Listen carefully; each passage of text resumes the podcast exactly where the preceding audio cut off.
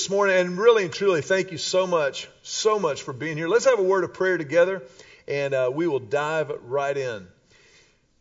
Our Father and our God, we thank you for this day. We thank you for the sun coming up this morning, and God, we do lift up our neighbors who were caught in harm's way last night in the storms and the floods, and we pray your protection around them personally and physically. But Father, we also pray for strength as now the, the recovery begins and for those, God, who experienced damage or loss through this storm, we just lift them up to you in your care right now. And Father, we thank you for the opportunity to gather together in this place. We thank you, God, for the fact that you are here with us and desire to do something in each of our lives. God, that you know exactly where each of us needs you personally, that corner of our lives, that corner of our hearts that maybe we keep hidden from other people, but God is so, so apparent to you. And we just ask that you would move in every corner of our lives today, that you would clean us out and fill us up with your presence, with your spirit as we go into this new week. Father, I ask this morning that you would speak through me, that you would speak, God, in spite of me, and use this time for your purposes in Jesus' name. And everybody said, Amen. You know, it was about 10 or 11 years ago that a really, really good friend of mine called me and invited me to go on a fishing trip. I had never taken a trip like this before. I had never, you know, left Julie and the kids for a few days just to go off with a bunch of guys and go fishing. And this destination was a fly fishing trip to the Bahamas. Now, some of you, I know, as soon as I say Bahamas, you're like, whoa, man, the Atlantis and resorts and an Arnold Palmer with an umbrella sticking out the top of it. And that is not an accurate representation. This was third world remote fishing camp Bahamas. And so, as he began to kind of lay out this trip for me, I, I kind of started to clue into the fact that it was very important that you pack well for this trip because this is not the kind of trip where if you leave something at home, you can just kind of bop into HEB or run over to REI and pick it up if it's not there. If you don't have it when you get there, you're not going to have it till you get home. And so he kind of very, I thought, meticulously provided a list of things I needed to take. You know, I didn't know what size fly rod and fly reel and what kind of flies do the bonefish like and polarized sunglasses, how many changes of fishing clothes are we going to be able to wash clothes at the end of the day, everything. So I very meticulously packed, checked the list, rechecked the list. The day came, we took off and got to the island of Andros in the Bahamas, just off the coast of Florida there. And the first day of fishing was unbelievable absolutely bluebird chamber of commerce skies. The water was gin clear. There were loads and loads of hungry, dumb fish that would eat the fly if I put it remotely in their zip code. And it was an unbelievable day. The second day, however, we got up to go fish, and we noticed as we were getting in the boats to head out to the flats that the clouds had kind of grayed up a little bit. The wind was up just a little bit, and we made our way and we're motoring across this flat at about 30, 35 miles an hour in our very, very small flats skiff, about 18 feet long, when all of a sudden we began to feel just these little drops of rain. And the little drops of rain gave way to big drops of rain, and the guide put the hammer down on the boat, and now these drops of rain began to feel like little needles poking into our heads and in our arms. And there was a small little key, a, little island there that had some burned out houses and what used to be structures on it. And so we made for that key and beached the boats, and everybody grabbed their gear and ran over to, to find what little bit of structure you could maybe get under and get out of the rain. And as we got into these burned out structures, I noticed that all of the anglers, all of the guides, began digging into their boat bags and started taking out rain gear. They, they started taking out rain jackets and rain pants and they put their hoods up and kind of hunkered down. And your Pastor Max stood there watching them with rain dripping off the bill of his hat, getting soaked to the bone. And they were all putting on their rain gear and making it fast and doing it quickly. And the friend of mine who had given me the meticulous list looks over at me, rain dripping off my head. He goes, Mac, where's your rain gear? I looked at him and I said this it wasn't on the list. I learned a valuable lesson that day. If you make proper preparations, you can weather any flood. You can weather a flood if you have made proper preparations. Now, some of you are probably thinking, okay, here we go. Noah's Ark, all the animals, two by two. I know where this one's going. No, you don't. That's next week. As a matter of fact, next week, as we continue the series, Something in the Water, I am going to preach on Noah. And the title of that message is already, We're going to need a bigger boat. But that's next week. This week, the message is when it rains, it pours. Tell your neighbor right now with passion and enthusiasm because you survived the flood. When it rains, it pours. Now, this is something that God uses throughout the Bible to illustrate who He is and what He does. This idea of a flood. To be sure, we know the story probably of Noah and the ark. If not, you've seen little cutout figurines in kids' nurseries and that kind of thing. You, you know that Noah built a big boat and a bunch of animals got on it and God saved them and the whole earth was covered by water. And that is a significant, significant moment in the biblical account, but we'll take care of that next week. Today, what I want to do is talk about how God uses a flood in a positive way. Most of the time, when we think of a flood, we think of a natural disaster, something to be avoided, something to be insured against. But God takes the idea of a flood and stands it on its head when he describes how he wants to bless his people, how he wants to provide for those who follow him, for those who engage with him in relationship. It's a phenomenal thing. And this is something that I'm really excited about because I think that blessings may be one of the most misunderstood, misapplied, mistaught subjects in the entire world. And I have never, ever met anybody who has too many blessings in their lives. I mean, right now, is there anybody who walked in the door? Let's just take a scientific sample in this room. Anybody in the room who's like, like, you know what? Too many blessings. Don't give me any more, God. I mean, is there anybody who would say that? And yet, a lot of times we misunderstand what it means to experience the blessings of God. Now, before I take one more step in this message, I want to make sure that you understand when we talk about the blessings of God, we're not only or exclusively talking about material, financial blessings. This is not one of those sermons, you know, if you give this, then God will give you back a hundredfold. Amen. Here we go. That's not the deal. God has so many resources, so many tools at His disposal with which He can bless us that He will never be limited to only blessing us financially or materially. It's not, it's not the way he operates. God blesses in a number of ways. Matter of fact, last night, Julie and I got to attend a wedding for a member of our church. I got to officiate at this wedding, and it was a tremendous blessing to me. This was a couple who had come together for all of the right reasons in the right season, and it was an exciting time. Her parents were excited about it. His parents were excited about it. It was a blessing. And as Julie and I were driving to this wedding that I would be officiating, it struck me how much fun it is for me to participate in a wedding like that because of the marriage Julie and I have. I, I thought, man, this is so much fun because Julie and I have a lot of fun together. We have a great marriage. Like everybody, we have our moments. She snaps me back into line and we move ahead in the love of the Lord. But We've got a great marriage. Can you imagine what a doggy downer it would be for the pastor who has to perform a wedding, but he's got a terrible marriage? You know, marriage is God's gift to humanity. You have been called together as husband and wife. This will be great. Good luck. Take care.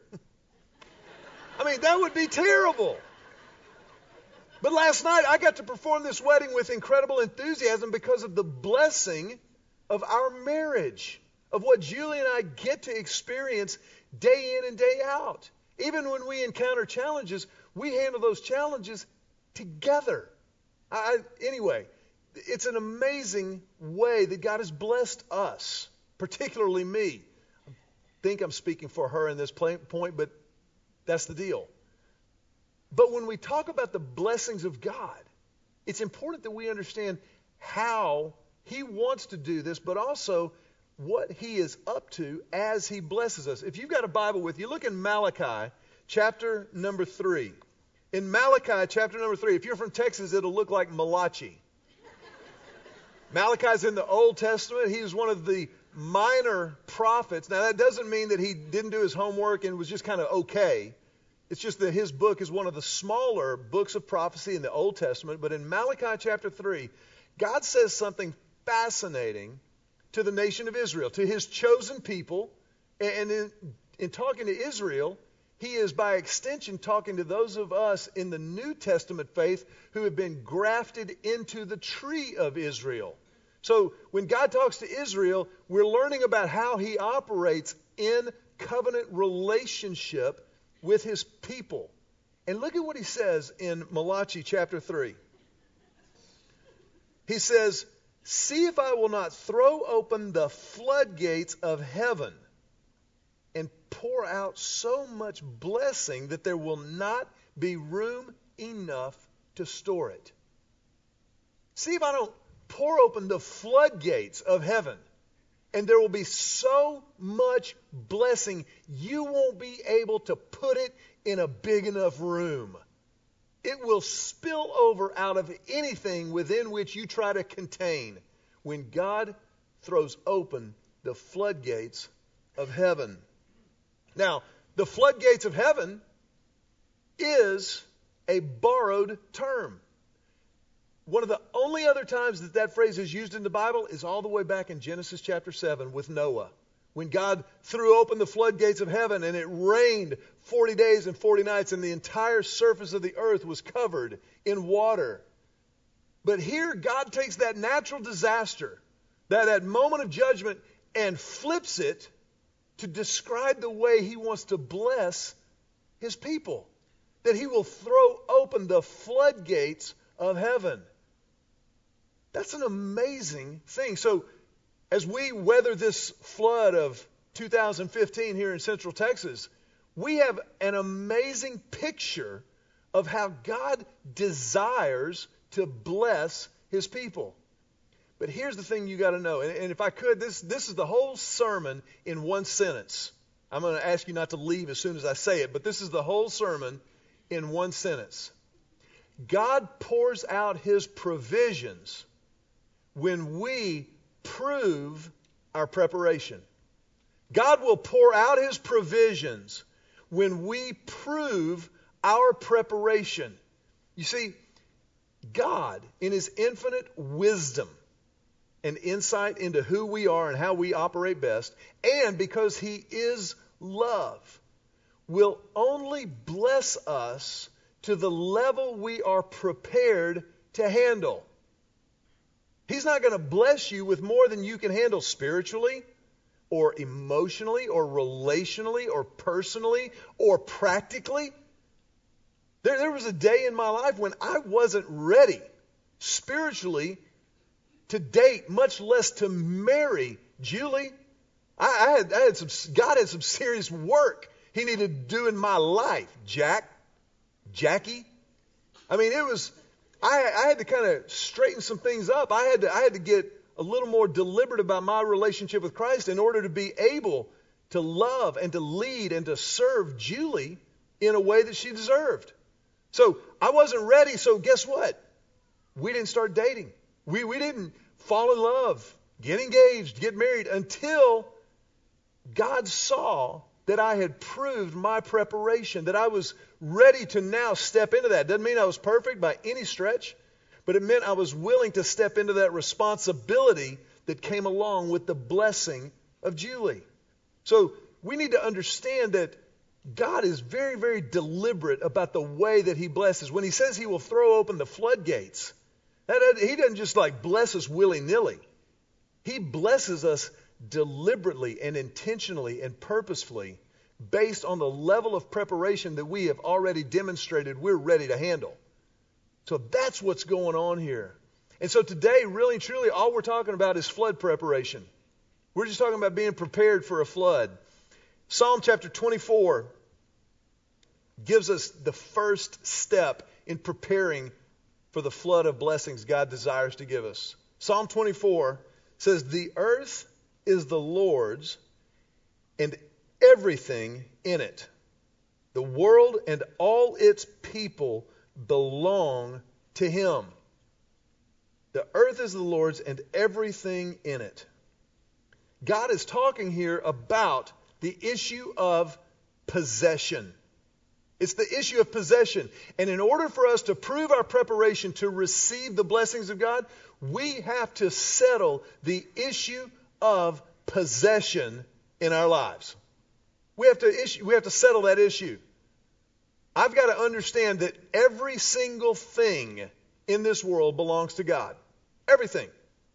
This, you know, you, you may think, man, who would wear a purple shirt? This purple shirt belongs to God. It's not mine. It's God's.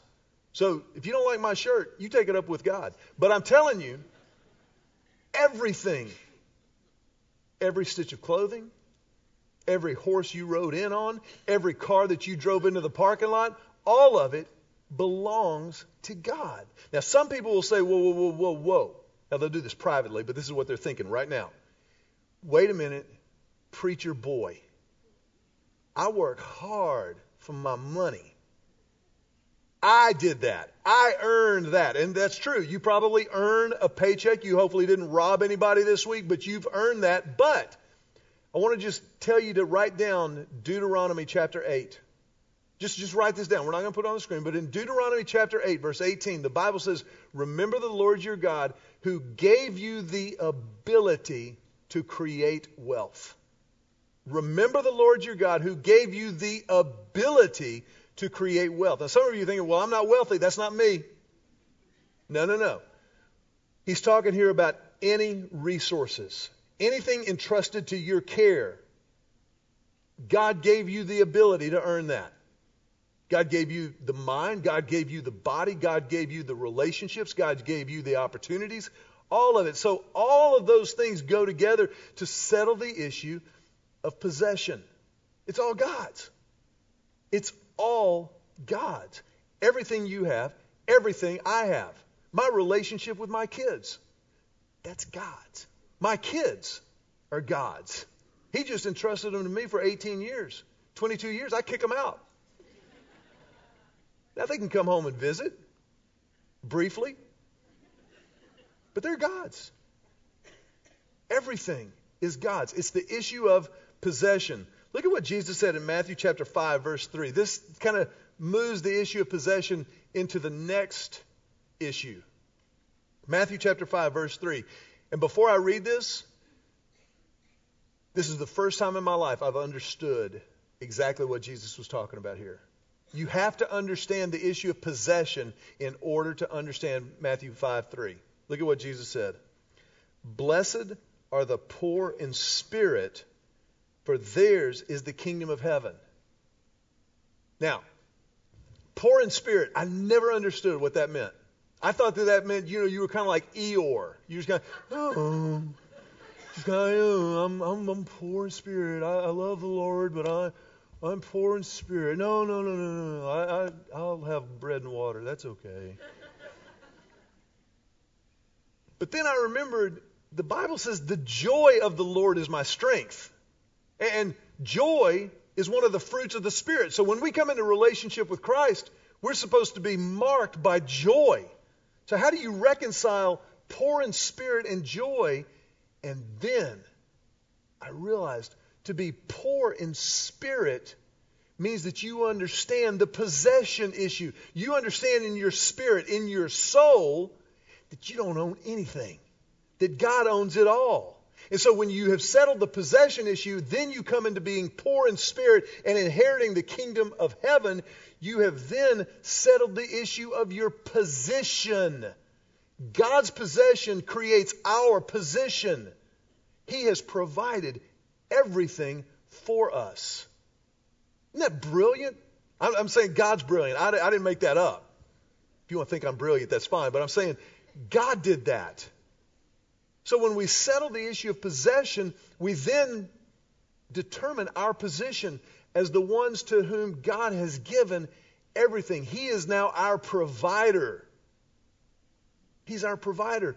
And I want you to notice through this whole thing the relational thread that ties it all together. The fact that this is all about relationship and intimacy with God. I'm going to come back to that, but just notice it right now. Now, I told you just a second ago that that verse in Malachi chapter 3, that was just the tail end of Malachi 3:10.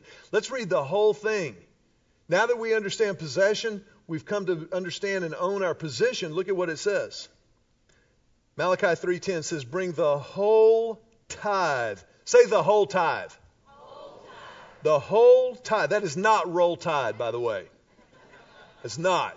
That is not biblical. Bring the whole tithe into the storehouse that there may be food in my house. Test me in this, says the Lord Almighty, and see if I will not throw open the floodgates of heaven and pour out so much blessing that there will not be room enough to store it. So, we've settled the issue of possession. We've assumed our position in relationship to God.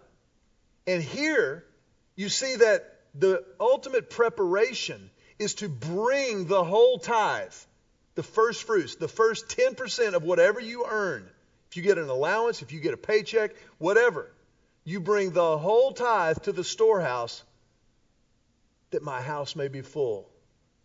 Now, all of a sudden, it's not only possession, it's not only position. God is calling us to participation, to participating with Him in what He does in this world. So that when the storehouse of God, when the house of worship flourishes, ministry happens. America's Mighty Warriors. This summer as a church, because people bring the tithe, we will make incredible investments in the lives of our students through Beach Week, in the lives of middle school students through Riot, children, elementary school in Jolt, Rock Camp. We will continue to fulfill our commitment to Mobile Loaves and Fishes Community First of over $200,000 to help provide a place for the chronically homeless to get off of the streets here in our community. All of those things are ministries that are resourced through this act of worship. Because we've settled possession, We've gotten in the right position. Now we get to be a part of participation with what God is doing in this world. Matter of fact, we, we had some people who, who've got friends in, in other churches around the city and around the country, and we had people asking us, hey, is there a way that we can, we can give, like over our phones, just text? And so we did some homework and, and found a, an incredibly secure and, and great way to do it. I want everybody, real quick, take your phone out. Just, just take your phone out real quick. You're not giving anything right now. Just relax. Some of you are like, I'm not doing it. That's okay. Take your phone out just real quick. I want you to write this number down or, or thumb this number down. I got a phone call during the service. Had to go find it. okay. Here's the number 512 430 5131. 430-5131. If you enter that number as a text number, to, as a number to text to, the first time you do it, you have to set it up with your bank card or whatever so that you're not going into debt to do this in any way, shape, or form. You enter your credit card number, expiration date, and, and the security code, the CCV, or CVV, I never remember. And then, and then you're set up. You, then you just type in a number, and you have just tithed or given a gift to the church. That's, that's how that happens. It's so simple. I didn't do, I did it. So if, if you want, if you think, man, I'm on vacation this summer, or maybe I'm not on vacation, I'm in town, but I'm in resort mindset, you know what I'm talking about? And you just think about it, you can just, you can just tithe with text. You just, boom, $5, $10, 10 million, whatever God lays on your heart. You're able to do that just right there with your phone. But again, it's about participation. And that's not where it stops. Malachi goes on. Malachi goes on And he, he shows us a couple of the results of the flood. Check this out. God says in Malachi 3:11, "I will prevent pests from devouring your crops, and the vines in your fields will not drop their fruit before it is ripe," says the Lord Almighty. So, you settle the issue of possession. You assume an appropriate position with God so that you're ready to participate with God. And God promises protection. He promises protection around your material needs, my material needs. You know, a lot of us know over the last seven, eight, nine years, you can't predict what the economy is going to do.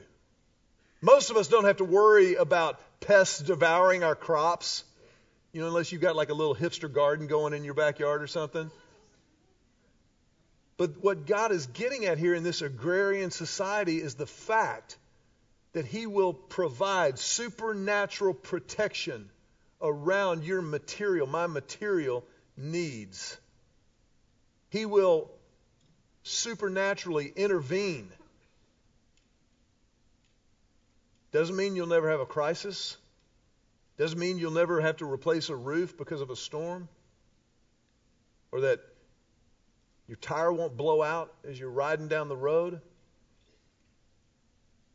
But it means that He will protect you and He will walk through that with you. Because you have proved your preparation. You've proved your preparedness to receive the blessings of God flooding into your lives. And even that's not the end of the story. Look at what he says in verse 12. Malachi 3:12. Then all the nations will call you blessed, for yours will be a delightful land. You see, when God blesses us, when those floodgates of heaven are opened into our lives, it overflows into other people's lives. There's never a blessing that God gives in a vacuum. Ever. He always blesses us so that we might then be a blessing. Every single time. As I said, that couple that we celebrated their wedding last night, they're just married. You know, we, we were so excited for them and they look great and they don't have a fat clue what they're doing have no idea what they just signed up for last night. it's great. But they're already a blessing. They're already blessing other people. They're already setting an example of what happens when a man and a woman come together, sold out to Christ, and absolutely head over heels in love with each other. It's a great blessing to the people around them. If you receive a financial windfall, if God blesses you financially, you can know God wants to do something with that in somebody else's life. You start looking for those opportunities to be generous, beyond obedient. But as I said just a second ago, don't miss the relational component of this. All of this floodgates of heaven discussion is ultimately about our relationship with God. We've got two kids. Emily is in college, and Joseph's getting ready to graduate high school and go to school. But I love getting texts from my daughter Emily from college. It's great. Of all the things I have on my phone, the pictures, the contacts, the apps, that you, you could have all of them, and I could replace them, and they'd be fine. But what is absolutely irreplaceable are the text messages I get from Emily because she texts exactly like she talks. And so I'll, I'll, get a text from her out of the blue. Hey there, all caps, multiple exclamation points. I'm on my way to class, stopping by Einstein's. Hope you have a great day. Love you. Man, as a dad, that's just, I'm just, that, you can take me home at that point. But what I've noticed is this. Whenever Emily begins a text, um, dot, dot, dot. I know she's about to ask for money. I know. Remember the t- like on TV when people hold up the signs, "Dad, send money." Emily doesn't hold anything up on TV. She's got that phone. I believe she has um dot dot dot copied, so all she has to do is paste it and cut down time texting. And be um dot dot dot. I need a fill in the blank. Hey, what do you think about if I were to go dot dot dot? And can I tell you something? As a dad, I love it. I do. Now, I usually say no. because she's not ready to receive the blessing she's asking for.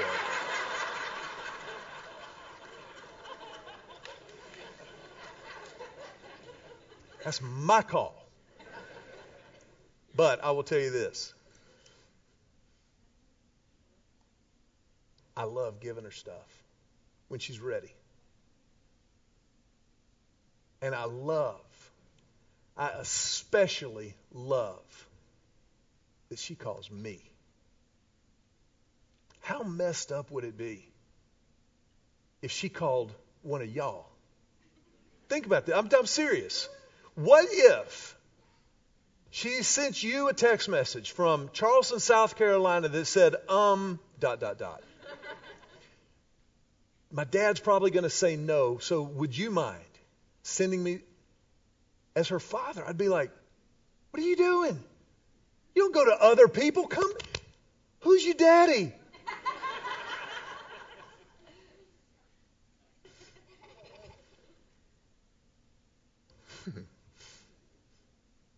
I believe with everything I have that that is a sliver of how God loves us, of how He wants to provide for us, of how He wants us to approach Him, to get our hearts right with the materialism monster that we all fight, and, and to go to God with our prayers and with humility and with much preparation to say, Father, um, dot, dot, dot. I want to ask you to bow your heads for just a second.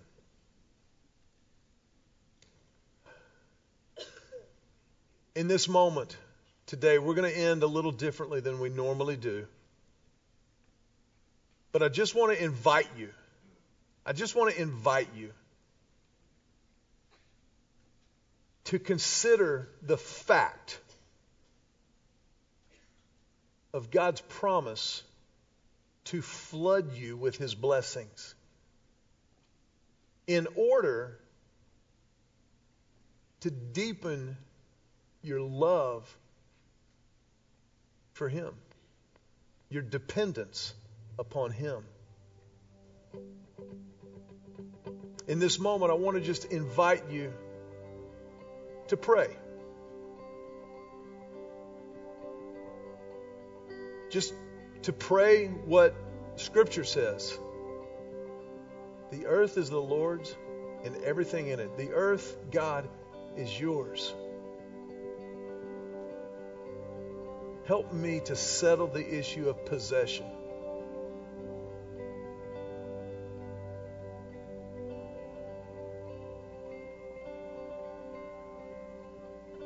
Our Father, this morning we remember the fact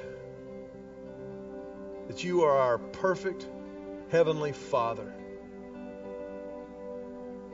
And as our perfect Heavenly Father, you meet all of the requirements, you fulfill all of the responsibilities of a dad.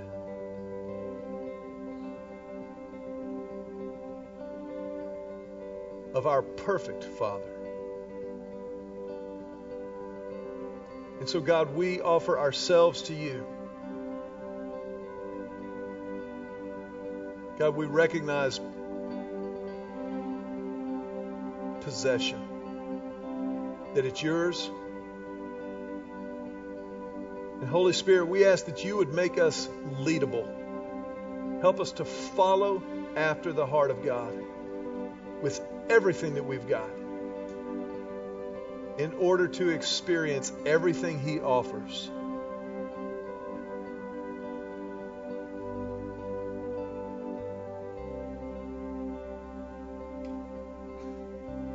Father, we love you.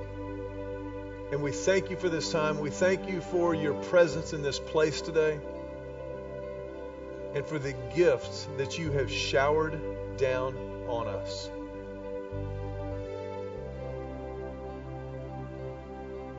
Lift up this prayer in the name of Jesus, who makes it possible and so, so much more. And everybody said, Amen.